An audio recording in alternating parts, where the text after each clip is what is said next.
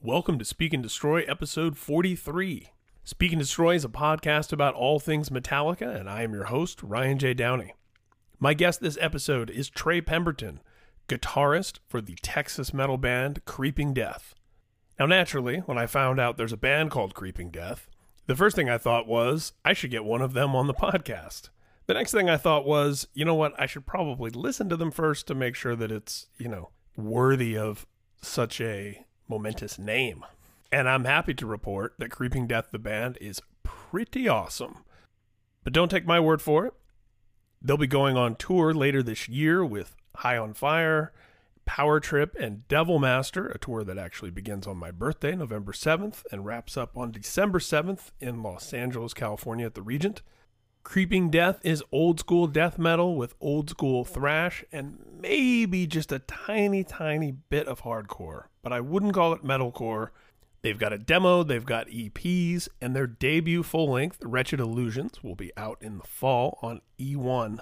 Stick around after the conversation with Trey for a listen to a brand new track from that album called Bloodlust Contamination be sure to turn your stereo down just a little bit because I have a feeling it's going to be a lot louder than the rest of the podcast. I'll also include a link to the music video for Bloodlust Contamination in the episode's show notes. So here it is my conversation with Trey Pemberton of Creeping Death. This is Speak and Destroy.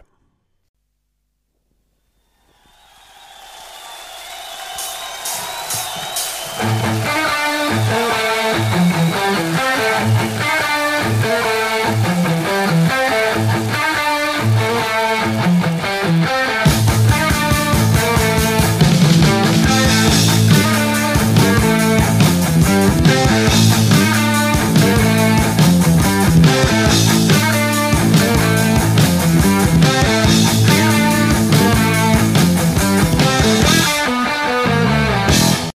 I figured, based on the fact that you have my favorite band name that I've heard in the last couple of years, Oh, that that you that you or someone in your band must be a fan.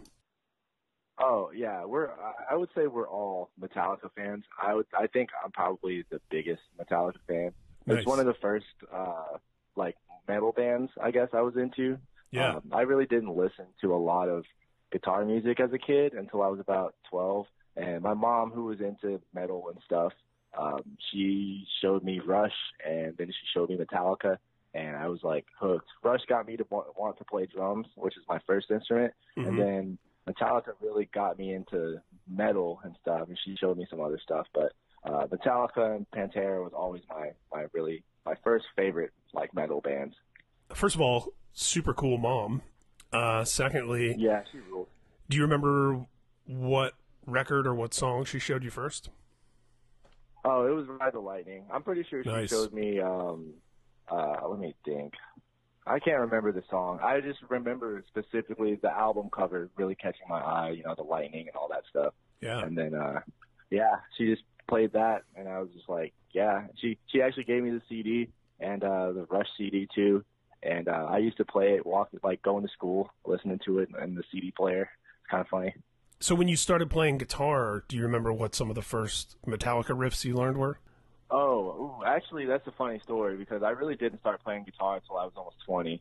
Mm. So, I, I by the time I was playing guitar, I my tastes and influences like were a lot like different. So when I started, I taught myself how to play guitar, and I used like Ultimate Guitar, and I Mhm. was just learning like really shitty like metalcore songs like back then, like yeah. you know, like the like the Attack Attack and like Bring Me the Horizon and August Burns Red and stuff like that. Like, you know, I'm not hating on it. Like, it is what it is. But that's, I mean, that's kind of how I really learned uh, how to play guitar. It wasn't really until later, like more very recently, where I was like, oh well, people are like actually like listening to this band now. Maybe I should, you know, pay attention to actual how to play guitar instead of just like you know, playing and like we playing in drop tuning because I didn't know, really know understand how to the guitar worked pretty much. Uh-huh. So I was just like, okay, instead of being like you know open like th- third fret, fourth fret, I'm like I'm gonna actually have to learn how like this you know stick works pretty much. So um, I, that I've I've more recently got into um, really listening, like paying attention to actual guitar players. Um, definitely uh, inspired a lot by James Hetfield's right hand. I yes, think, the, the, uh, the, right I, hand I, of Hetfield yeah, comes up on the podcast a lot. that, yeah, oh, specifically, it's, it's, a, it's a thing. It, I, I definitely like notice and take like I down pick pretty much everything, and I can pick pretty pretty well. I feel like so. Uh, that's a big one. As far as like other guitar players, um, I know personally, um, like Max Cavalera, like Sepultura, yes. is a real big inspiration for me um, Max. Chuck. Not, like not to uh, not to be a name dropper, but uh, Max is a buddy of mine.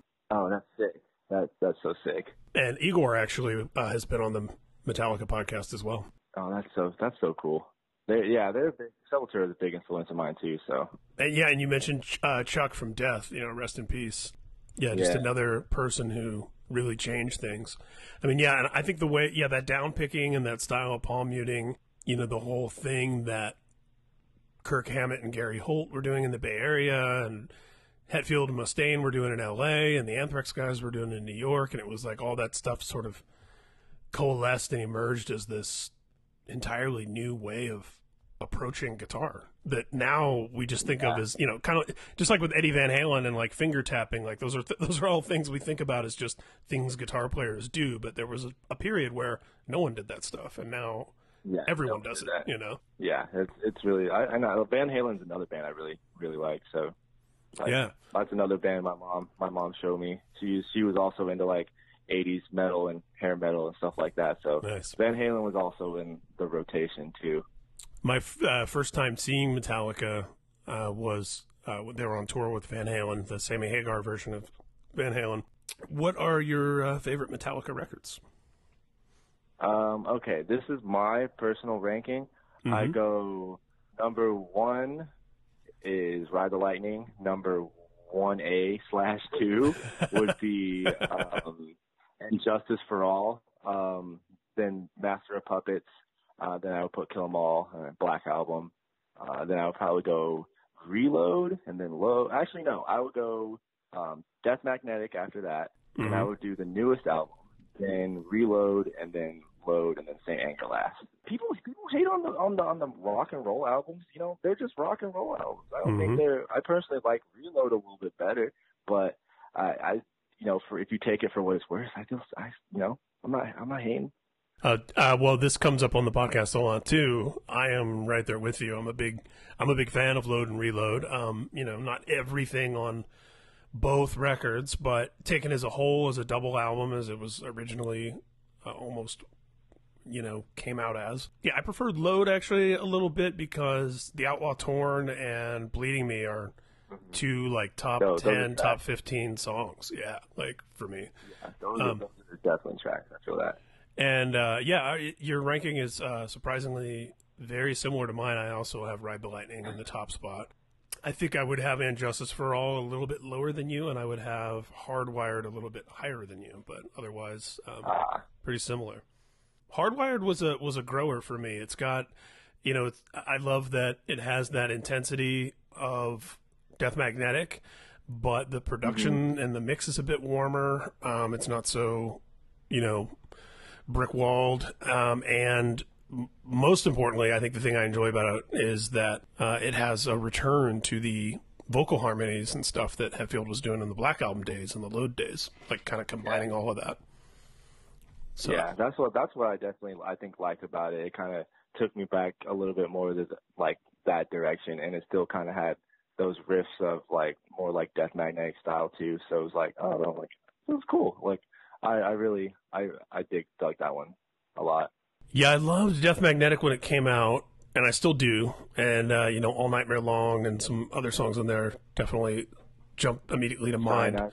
Cyanide, yeah, I remember when that came out as a, one of the first songs before the record was out. Uh, but with that being said, I've listened to Hardwired uh, infinitely more, um, and, I, and I find myself going back to it more now that it's been out for a while than uh, than I used than I would go back yeah. to Death Magnetic. So I haven't listened to Death Magnetic in a long time personally either. I think that one is big because I was in uh, that was really around the time um, when the album came out. I had mm-hmm. been listening to like more heavier music for like I had gotten into it enough where it was like, oh, sick! Like this band I really like already is releasing this music, or but you know after so on, uh, how many years it had it been or whatever. So it was like I was kind of stoked on that. Probably it might it might be personally like a like a time thing I yeah I, I dude, associate it with. it's so funny how how perfect you actually are for the Speak and Destroy podcast because it's another thing that comes up a lot, which is what I call time, place, and circumstance. You know, and it's like the Yeah. different. And I liked even how you prefaced your ranking with my personal ranking because, you know, I think there's a difference between best and favorites. You know, sometimes Yeah, you can acknowledge like, well, this I- I is the best, but this one's my favorite. You know. Exactly. Like that's exactly how I feel about And Justice for All. Like I would say probably you could you know, Master of Puppets is probably a better album, but I just love And Justice for All. Like it's got some like the craziest riffs, like some of my favorite Metallica riffs are on that album. But the production is a little wonky and Yeah. there's a, there's some weird stuff going on. So I could totally I, I totally get how like you know, most people would probably rank rank that a little bit lower. So I do, uh, man. Dyer's Eve is just unstoppable, and uh, and yeah, and even that weird, cold, metallic, no pun intended, production sound to "And Justice for All" is definitely strange, and you know, didn't happen before or since in their catalog. But with that being said, it does have a certain vibe that adds an air of you know this unique specificity to that record. You know what I mean? It's kind of part. It's kind of part of the whole thing. some of the riffs, like it, it was like the trend. You could tell that like it was still very, very much thrash, but they had some riffs that you could tell were leading more towards like Black Album too. But it was Yeah. still super thrashy and super heavy. So I think that was sick. And also, people want to hate on Lars' drumming, but I think personally, the drumming on that album is probably like some of the best he he had done in the whole catalog. It's Uh, I incredible. think the drums on that album are like he shreds. In my opinion, I think he shreds on that album. So I think that's that's another big reason why I really think that's up there for me. Yeah, and then his drumming on the Black album. Uh, you know, I was just talking about this with somebody else the other day. You know, there are a few uh, metal bands, you know, rock bands, but especially metal bands, where you know if you're covering a band's song, uh, the riff has to be right. The solo has to be at least mostly right. The lyrics have to be right. But oftentimes the drums, as long as it's the right tempo, the drummer is kind of free to do whatever. And with uh, Metallica, specifically the Black Album stuff, you can't cover Sad But True and do different fills. like, No, you, you know. And, and I actually, fun fact, I actually know that because I was actually playing drums in a hardcore band before I started playing guitar in this band, Uh-huh. and we used to cover Sad But True. oh wow, So I I, would, I remember having to learn exactly how to do it. And I mean, I've been listening to the album for years. I already already known. We would cover Metallica songs in practice, like for fun. So we were just like, yeah, let's just do it. So we we used to we used to cover it like a lot. People would ask for it back in the day. that's awesome. I mean, it's a, it, it is a genuine crowd pleaser that's built for arenas, so it's hard to go wrong. Yeah. Uh, and that's the other thing too. When the Black Album came out, uh, and some fans were complaining that it was uh, watered down or it was too commercial. And I remember seeing an interview with Kirk Hammett around that time where he was like, "Yeah, anyone who says that this record's not heavy, like, have you heard Sad but True? It's like it's like the heaviest It's- it's song they ever wrote. Yeah. Wolf and Man is hard as hell too. yeah. That, there's this, and it's it's a heavy album. Through I the Never. Yeah, expected a thrash album again, and it's not exactly what they got. You know. yeah, and it became the biggest selling album of the SoundScan era, and still still sells Yeah. three or four thousand copies a week at a time when no one sells records, which is just Yeah, straight up. wild. So, Creeping Death, the band. Yes, sir. Tell me uh, that origin story and how uh, you know you mentioned playing in hardcore bands before, and uh, you know your mom turning you on to metal and progressive stuff like Rush and some hair metal, and then you found like the scene type bands, and how did all of that come together and inform you know what you what you knew you wanted to do with Creeping Death and what you don't want to do and all that sort of thing. Well, I guess um yeah, I'll start with like my where my guess my taste came from. Like I told you, definitely early. Like she showed me like Metallica, Rush, stuff like that. Um, um I'm also like really into R and B and hip hop and a lot of '80s music. And I I basically have a really diverse like taste range, I guess, and Mhm. that kind of comes to play in, in Creeping Death because I don't necessarily try to write riffs because I'm like, okay, I need this type of death metal part like here. I'm usually like writing more for like, okay, this is in my head since I'm a drummer. I'm like, okay, this is the drum part I want, and this is the kind of feeling I want to elicit when people listen to it. Like, you know, when you're listening to a song, you're in the car and you're just bobbing back and forth. You know, like sometimes I want like a groove vibe where you you know chill, and sometimes I want like a a harder vibe, and it's not really like about the riff per se. It's like I said, more about the feeling, I guess. So I know a lot of different like music genres make me feel a different way. So I'm not necessarily inspired by the way the song sounds, but maybe how I feel when I'm like bopping around to it. Does that make sense? Absolutely. Yeah. So so like that's where a lot of like my hip hop and R and B and like gospel stuff comes in where it's just like I you know, I listen I like a lot of very um um syncopated music in general. So Mhm. I, I just try to put that in with my riff. Like I basically all my friends joke is that I play guitar like a, like I'm playing drums. You know, like it's very percussive. It's very the rhythms are very you know it fits it matches with the drums, and I do that on purpose because I I I think rhythm, regardless of whether you not whether you not like you the uh, excuse me whether or not you like the vocals and the screaming and all that. I think most people and most humans, at the very, very least, will, can get a feeling and a like kind of, you know, you get that head bob vibe, just the way the music is set up, you know, and that's like that's kind of the vibe I try to go for. It's like, yeah, it's definitely a very, very death metal band, but I'm not necessarily like thinking in the realms of like, oh, this has to be like super metal. It's just like I really just want people to bounce and people to groove, stuff like that. Um, but yeah, I guess I'll quit rambling about that. But uh, No, it's a good started- it's a good ramble. Well, uh, and to your point about um, R and B and and you know more soulful type stuff, you know, uh, Greg, the singer for Dillinger Escape Plan, arguably one of the most extreme metal bands ever. That stuff's a huge influence on him. Like he loves Jodeci, you know, and and when you hear some of the quote unquote clean vocals in in Dillinger. Uh, if you were aware that that's in there, you can kind of pick it out. And then, you know, he does a band called the Black Queen, which really indulges that. It's like 80s dark new wave with almost yeah r&b type um, you know that kind of higher falsetto and, and sort of thing so yeah i think uh, taking that those ideas and applying them like you said when it comes to the the rhythmic bounce and um, and yeah and i also uh, appreciate that approach that some guitar players have where yeah the the riffs are almost more uh, rhythmic like like percussive like it's part of the uh Yeah, the- that's yeah. exactly what I'm going for. Like I did percussion when I was a kid. My mom, she she's the one who actually taught me how to play drums. So like I I've been always been a drummer, percussion first. I did drumline for a year in high school.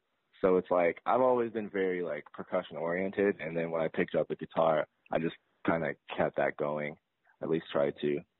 Now, when I look at the artwork for uh, the demo that you guys did in 2015 and for Spectre of War, both of those, you know, for me as somebody who grew up on late 80s, uh, mid to late 80s thrash metal, um, I love that kind of, I don't want to say throwback vibe because Spectre of War also even has like a death metal vibe, but just sort of that um, kind of traditional underground metal feel. I mean, that demo cover could be a demo cover from Exodus or Overkill or tell me a little bit about that side of it, the imagery and, and kind of the the presentation and, and the vibe that you want to project with Creeping Death. Um, it like basically like uh, a lot. Honestly, it's funny. You know, we always kind of been, uh, even though we've had a bunch of different members, we've always kind of been a team effort. Um, Mhm. So like the art side has really never been my uh, forte. I've been always been kind of the one to be like, yeah, if you guys like it, uh, let's do it. Um, but as far as like the demo goes, I know um, we just wanted something uh, like simple. Like we didn't, we were. I remember specifically we were trying to like, oh, what should we do? Like blah blah blah, and I was like, dude, like let's just put this demo out. Like it's a demo. We don't need to name it because we were struggling with names and art and who was gonna do it. And I was like, I just want these songs out. Like period, point blank. I would just rather have them out. People can listen to it, and then we can go on forward and uh, people can hit us up or we can hit up other people for other ideas. But for now, we need to concentrate on just getting the music out. So that's kind of what we did. We just got uh, someone. I his name is Tom uh, Trevicio from San Antonio. He drew up um, the demo art, um, and that we used that as our first logo for a while until the um, till um, what is that called? Sacrament of Death. Um, then we changed the logo to the logo on that one uh, for a while. So basically, the first one initially was more out of necessity of just like getting it out. We wanted something like metal kind of to get it out. Um, definitely convey that we like we're a metal band because right. we're all basically we're all hardcore kids. Like we all grew up going to hardcore shows. Yeah, and there's always that shows. stigma where somebody sees you or they know you and they're like, "Oh, that's a hardcore band, or that's metalcore, or that's deathcore." Exactly. And yeah, to me, exactly. Creeping Death, from what I've heard so far, is just a metal band. it's not. There's, yeah, you know, I, yeah. I would say so too. I would say so too, and it's still to this day a lot of people call us a hardcore band, which I don't really bother. It doesn't bother me at all. I still love playing hardcore shows, and I would still tell people I'm a hardcore kid, and definitely we have our roots in the hardcore scene. Uh, but I know I just wanted to make the distinction like this is like metal, like this is going to be super metal when you listen to it. And I think that's kind of where we kind of want to always go with our stuff. It's like we want to make the very clear distinction that, hey, like we are hardcore kids and all, but like this is um, like a metal music sonically. And yeah, you know, I just want to make that impression when you first listen to it because most of our fans, most of the people who listen to it are probably hardcore kids or hardcore adjacent and all that. And you can, there's a lot of stuff where you can, they have imagery that's pretty metal and all that, but they're not, they don't really sound like that, or vice versa. Like, you mm-hmm. know, there's the imagery is not really that metal, but they're super metal. And I just wanted to like clear. It's the same thing how we have Texas death metal on our hoodies and hats and stuff. Yeah. It's like if you label it, people people will get the hint if you just keep labeling yourself that. yeah. So so it's, that's that's kind of what we're that kind of what we're thinking with the artwork and stuff like that. And also we just kind of wanted to go basically better and better every time. Um, we never really, and this is for anything we do as a band. We don't want to regress in any shape or form. Like every recording we've ever done, the quality gets better, the art gets better, our guitar, our skills get better with every everyone. Um, Reese's vocals, uh, it's insane to see how far they've come. Like doing that, just everyone's just getting better, and that's kind of the the really the main thing. Is like, all right, the next thing has to be better than the last thing, and that's another yeah. big part of it too you mentioned the Texas death metal thing. You know, Texas as a region, as a state, has you know a, a great tradition of metal. Obviously, Pantera is the first thing that comes to mind. But where do you think Creeping Death fits in, sort of to that that lineage, that legacy, kind of carrying that torch for, uh, and specifically Dallas even. You know, Dallas even has a, yeah. an, an identity unto itself, even apart from other parts of Texas. Yeah, it's uh, you know, I just kind of it's funny because I'm actually not even from Texas. I I moved to Texas when I was like about to start about the time I started listening to metal actually, like maybe 12 or 13. Hey, um, uh, and, Tupac wasn't from California, but you know, West Side, West Coast, yeah, all the way. Yeah, so. exactly, exactly, exactly. So so like um I I basically just want to kind of, you know, do do right by everyone. Like I've I've had a lot of help and stuff from friends and everyone just kind of being there and being supportive. I everyone, especially in Texas and the hardcore scene, is like we all. It's just like it pretty much. It's 12 hours to any bigger market either direction. So you kind of have to like be self sufficient and do it like that. So I just want to rep the hometown, rep the home state, uh, basically make everyone proud. Because you know you're right, Texas does have a thing, and it's it's its own thing, and it's you know it's very metal, metal influence. Even the hardcore here is like very metal influence. Like you know bands like Power Trip and Mammoth Grinder and Iron Age and mm-hmm. and all those bands, you know, low key definitely and you know inspired and helped out and stuff. Um, Power Trip dudes are the homies. Uh, I'm in a fantasy football league with a couple of them, and uh, That's awesome. they they lived in the town. Yeah, most of them lived in the the town I went to college in, so we all used to hang out all the time uh, me and the other guitar player Blake would um, we had classes together at UNT too. So uh, I've known them for a minute too. So uh, they, I kind of seeing them come up and like at the same time is like not just at the same time, but like they co- came up and it kind of showed like, yo, like a band from our scene in our area can like actually like do this shit. So when it started Yeah. to like sort of roll downhill, and I was like, you know, we could actually like do some cool stuff. Like I was, um, I was still in college, and I was like, yeah, I'm still gonna do school, but um, I still want to concentrate on this band. And luckily, my mom, uh, she's obviously a musician. She she toured when she was younger too. She was like, yeah, keep make sure you keep going to school, but don't ever stop playing this. Like wow. you can do a lot with it. So I was like, yeah, I'll I'll keep doing that. So What kind of? especially since I knew. Oh, go ahead. I was just going to ask, what kind of band uh, did she tour in? Uh, she was in a more like uh, it was an all girls like sort of hair metal band, but uh, Right. it was more like heavy metal kind of. Uh, Mhm. She was in. It was called ERA, uh, Equal Rights. Um, uh, they, I mean, it stands for Equal Rights Amendment, but they just went by ERA. Yeah. and uh, it was basically they only went around the Midwest. They weren't like big or anything. Um, Yeah, yeah. But yeah, they, she so she basically uh, she went to college and then all this you know stuff happened. She had, ended up having to join the Air Force, so she never really got to live out her thing. So that was a big thing for me. It's like, hey, like make sure you still do this thing because my my uh not that my dad doesn't support me, but he's meant more like a good dad should. Like, hey, school, like make sure Yeah. you're focused on this. You know, you know, quit paying attention to doing tour in the summer and like you know stuff like that. But not that he's a like I don't want to sound like I'm hating on my dad or anything. No, He's I- I get he's it. Very very Yeah, I'm well, and that, that's Yeah. al- that's also kind of the counterbalance, the complementary differences that you need. you know, one who's Yeah, kind of you know exactly. a yin yang there of the, in, Yeah. in the parenting department.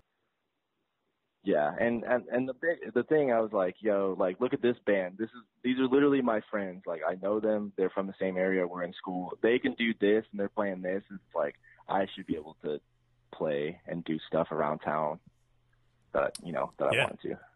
This record that you have coming out on E1, uh, you know, there was the demo and then the two EPs, and then this is the first proper full length. Yeah. Yeah, So, what was the mindset going into that? And, and by the way, I love and appreciate that the band did it the traditional way of a demo and then a couple EPs and then an album. yeah, Uh, and I, I wish I wish Yeah. more bands would still operate that way in the heavy music space because I think it makes for better records.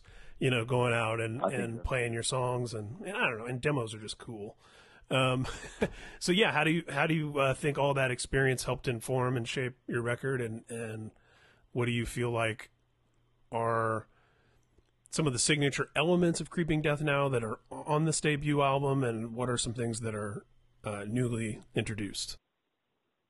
Well, the first thing, um, I think that was big is that we all were in the same room when we wrote pretty much every song. Like Uh, we would bring songs with us to practice and we'd have voice memos and stuff like that.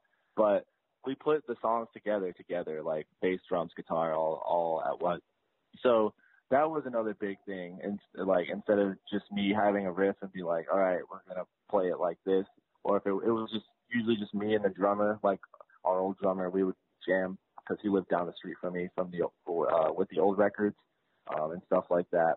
But this one, we had our own practice space finally, um, and we basically, I, you know, brought the riffs, but I had input for every single person in the room. It, like it wouldn't have been the same at all without Eric or Lincoln. Um, so I think that's a really, really big thing is that like we all are very diverse people with very diverse tastes and skills. Um, so they bring a lot to the table that I wouldn't necessarily uh, think about or think to do, and that that helps a lot.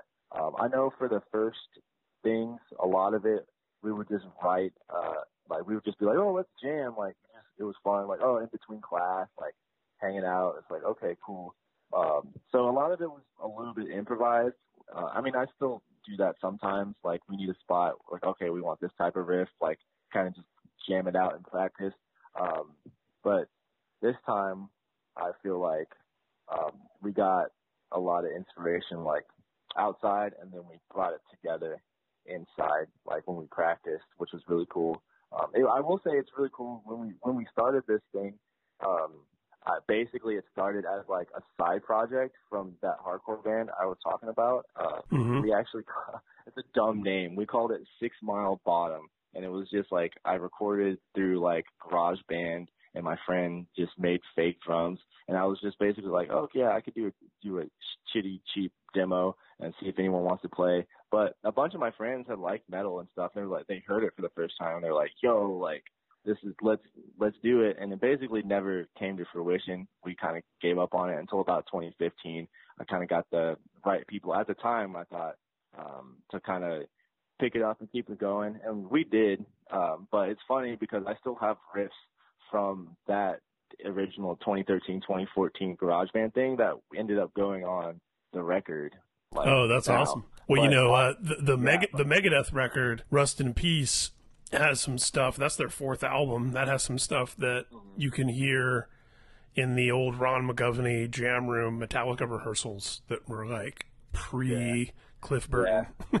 Yeah. So so yeah. So that you know, if if it's good, hang on to it. You know, file it away. Yeah, exactly. Like, You know, keep them keep them in the bank. But the difference now is that back then I had been playing guitar for maybe a year or two, and now I've been playing for like six years. So I've just had more experience, been able to rewrite and like all the and like my bandmates too. Like their input definitely changes things and helps out a lot.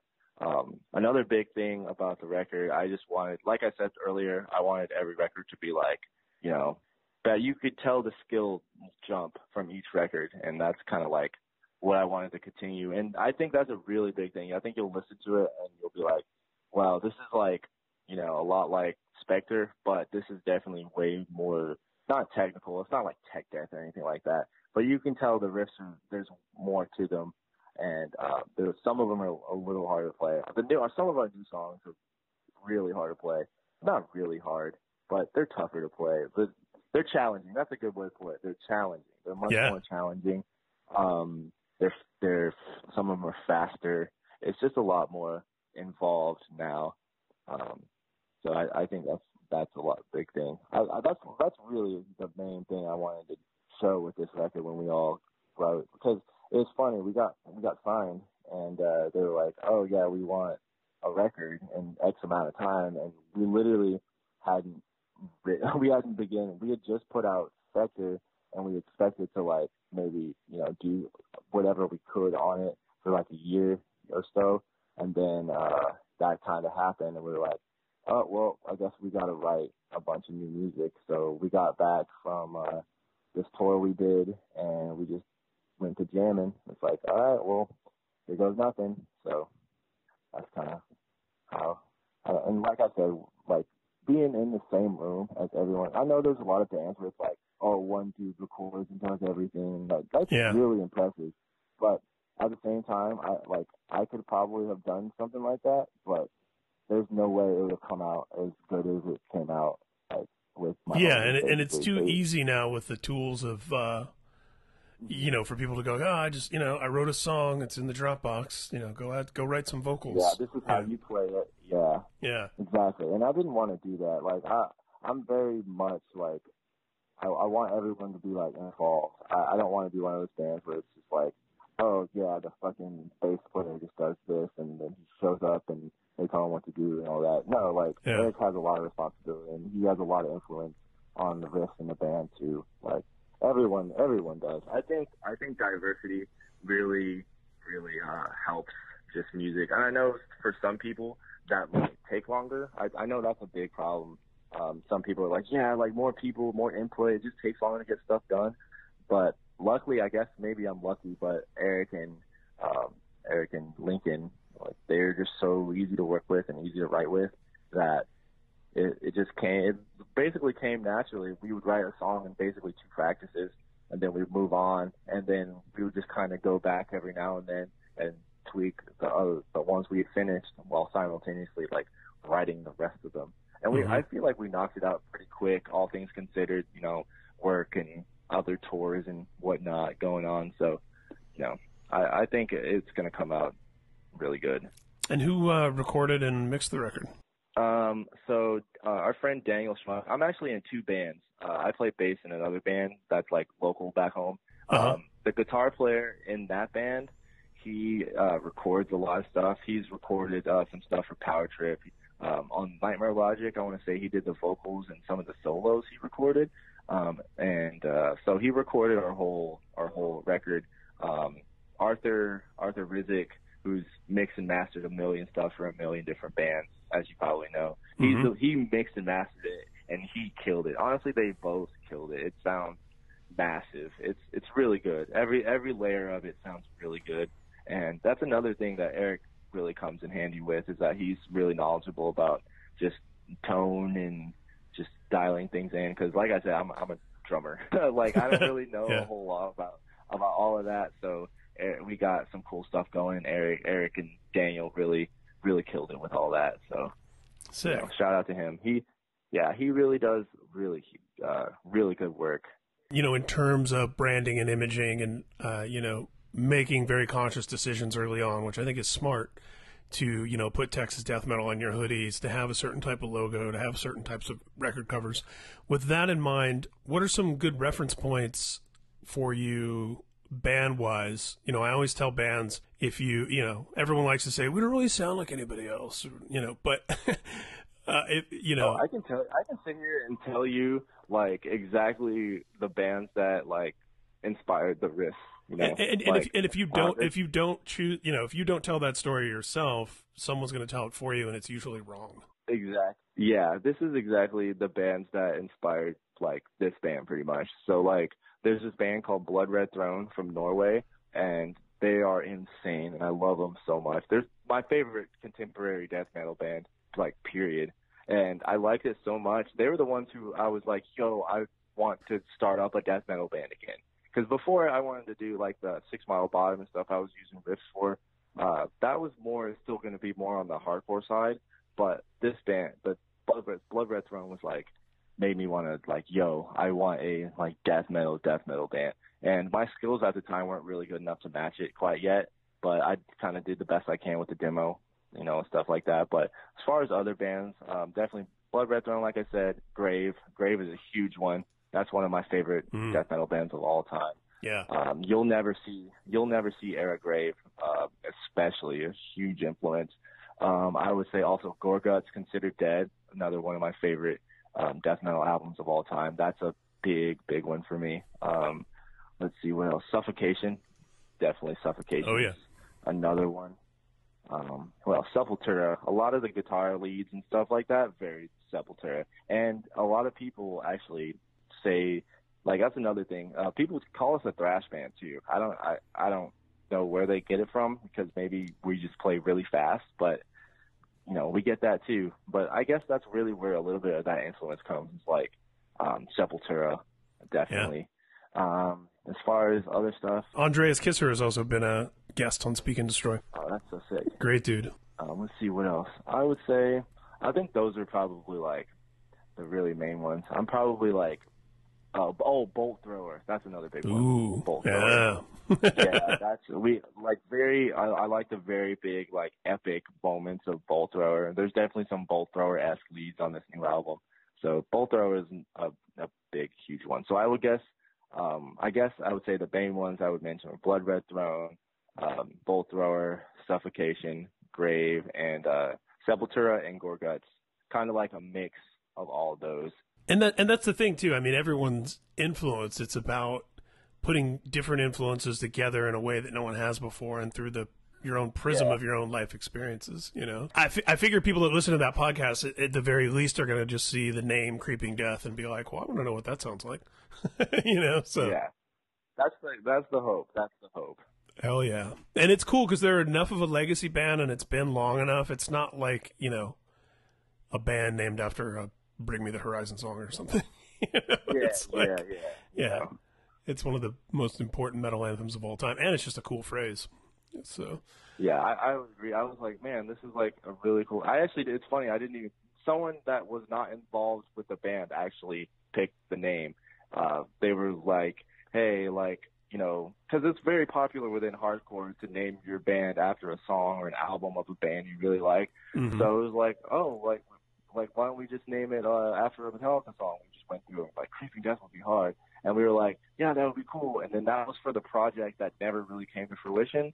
And then we were thinking of names for this one, and we were like, why why don't we use the one we used what we were talking about for the last one? Uh, like our old drummer brought it up, and I was like, yeah, that's cool. Creeping Death is like a sick name, and I Yeah. love that song. It's one of my favorite Metallica songs. So Absolutely.